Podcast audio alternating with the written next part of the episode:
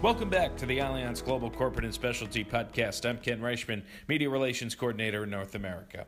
In January, Allianz released its sixth annual risk barometer, identifying the top corporate risks and potential solutions for 2017 based on responses from over 1,200 risk experts in more than 50 countries.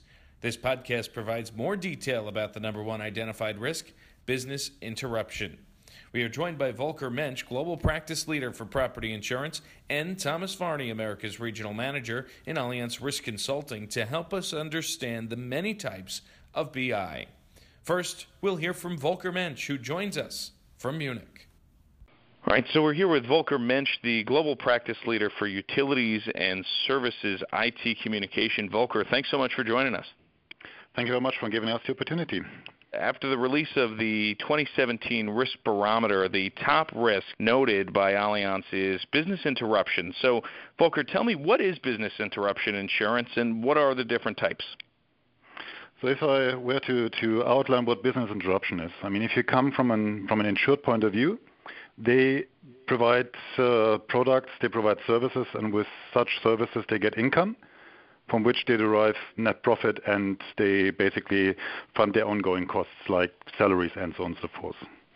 Now, if something happens that would stop them producing or providing the services, that's what's called a business interruption. And the business interruption insurance actually provides financial support, which said they would pick up the lost profit and the ongoing expenses until the company is ready to produce again.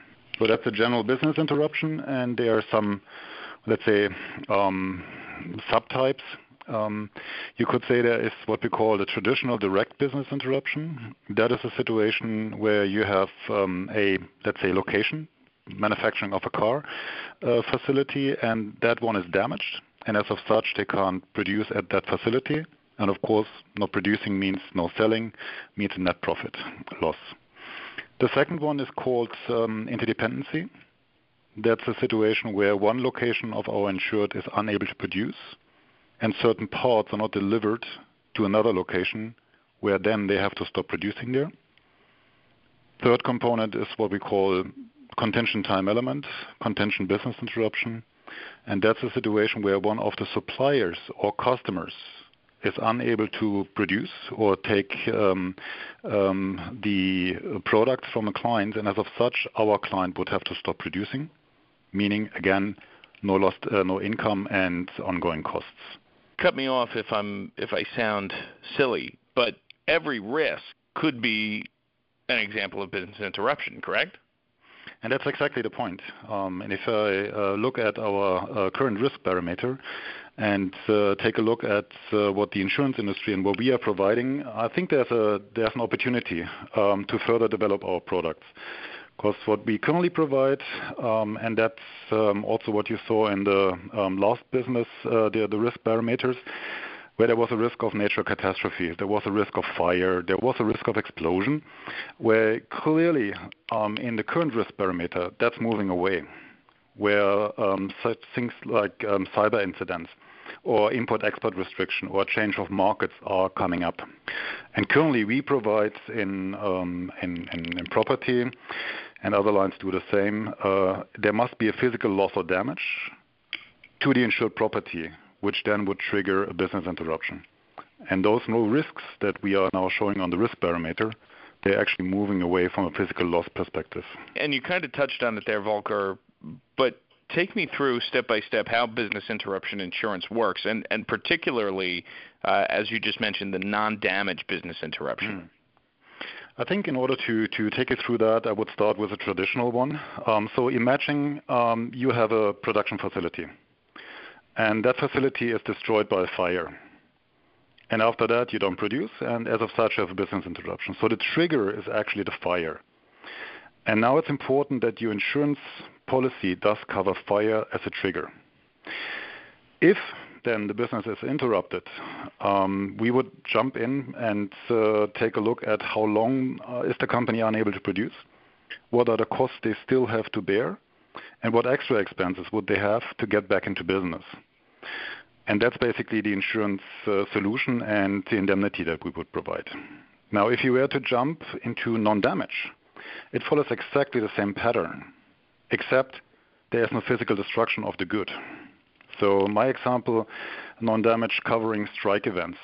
Um, let's assume you are uh, depending on a harbor, and the harbor, strike, uh, harbor workers would go on strike. Your goods would sit at the harbor, will not be further um, shipped, and you would have stopped, up, uh, stopped production. So the non-damage actually really follows the same pattern, except there's no physical loss or damage to the property. You know, you gave the example of damage interruption with the fire and non-damage with cyber attacks. What are some other new causes of business interruption, whether they be damage or non-damage? What we see as new causes, and uh, that's also outlined in the risk barometer, um, are issues with unavailability of um, services like power, um, closure by authorities, import-export restrictions that would uh, lead to the situation I produce, but for whom do I produce because I can't ship it uh, to my customers. Other risks that are outlined are macroeconomic developments. I mean, if you're producing for a certain market and your market is no longer willing to accept those products because technology changed. I mean, a beautiful example we had after um, in, in Germany after the break, breaking of the wall, breakdown of the wall, where we had a, situ- a situation that the Eastern German companies they produced towards an Eastern European market. Those products were not fit for Western European markets, and as of such, they produced goods no one wanted to buy. And those are risks uh, that are basically upcoming, and you see more and more of those. Or you produce a good um, that is basically um, based on a certain technology, and there's someone else bringing up new technology, and no one buys that anymore. So now you're wandering off into what currently is insurable and what's not insurable. And I think at that point in time, there are two topics to mention. A, I, I would see it as an opportunity for us as an insurance company um, to come up with solutions. But still, some of the risks won't be insurable. And that comes back to the insured. What do they do with that? Do they basically notice risks occurring? Um, can we help them to detect certain upcoming risks that would impact their business? That's awesome stuff. All right, Volker, thank you so much for joining us uh, on this podcast. We really appreciate it. Thank you very much. Now that Volker has given us some examples of non damage BI and shown some light on the process of BI insurance, our next guest, Thomas Varney, takes us on a journey of what businesses can do to keep themselves protected in a world where the risk of BI looms at all points of the production process. All right, so back with Thomas Varney, the regional manager for the Americas in Allianz Risk Consulting. Tom, how are you? Very good, very good, Ken. Thank you.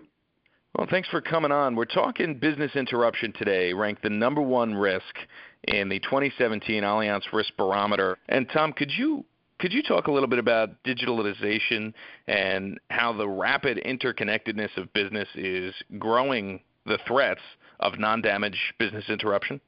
Well, Ken, one of the drivers behind non business interruption is the reliance of businesses on digitization as companies continue to upgrade technologically to be competitive in the marketplace.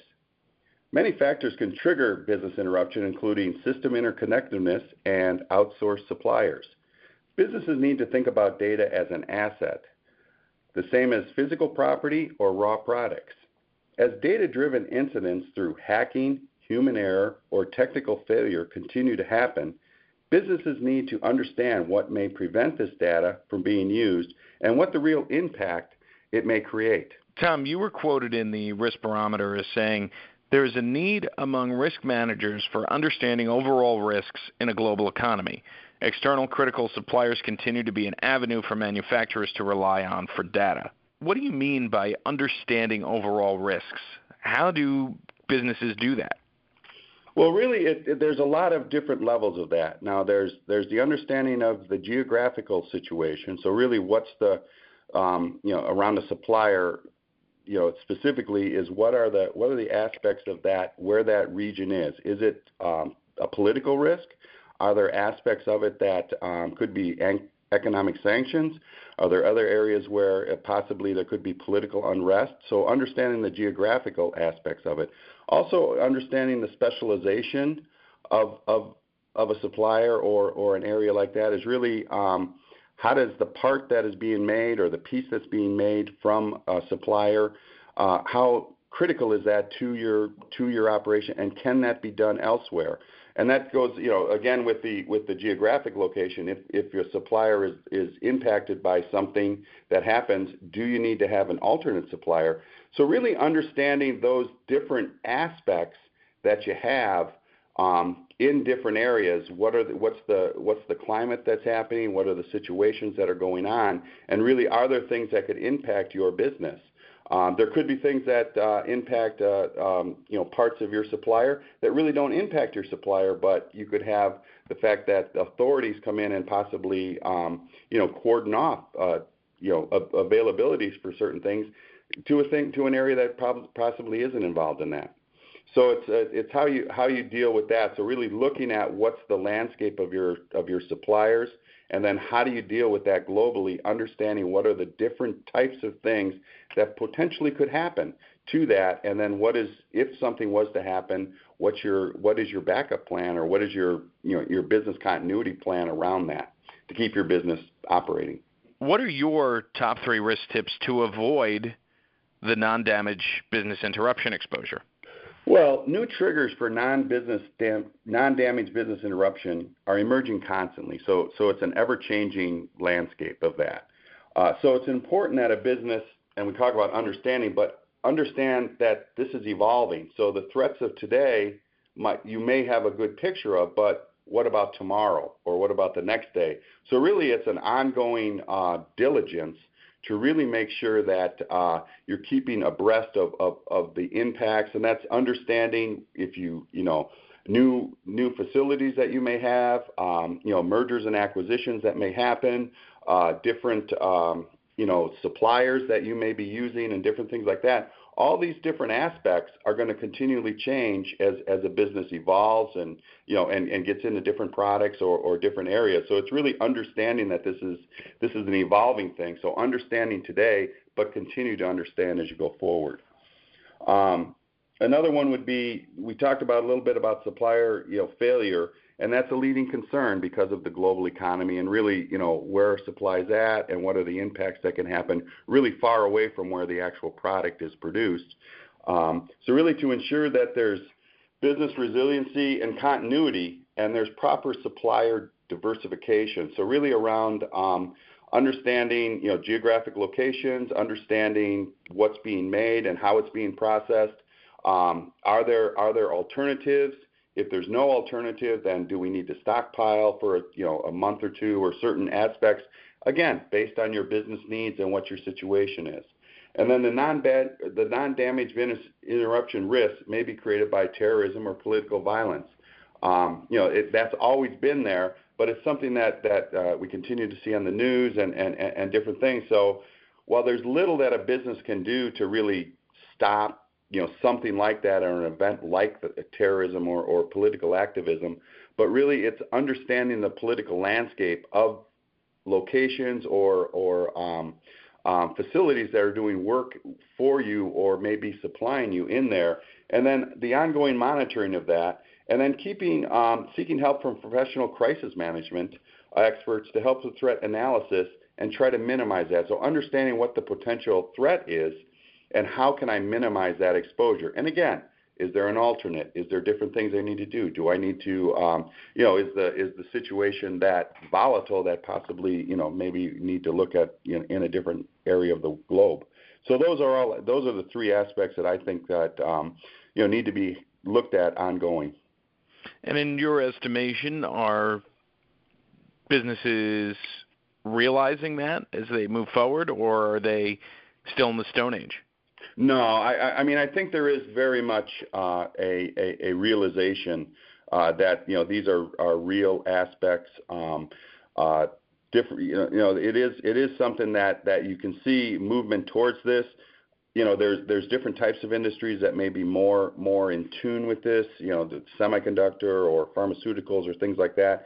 But many many companies are are moving in this direction. You see a lot more emphasis on business continuity planning really understanding diversification of suppliers, um, different aspects like that. So it is there is movement forward towards that.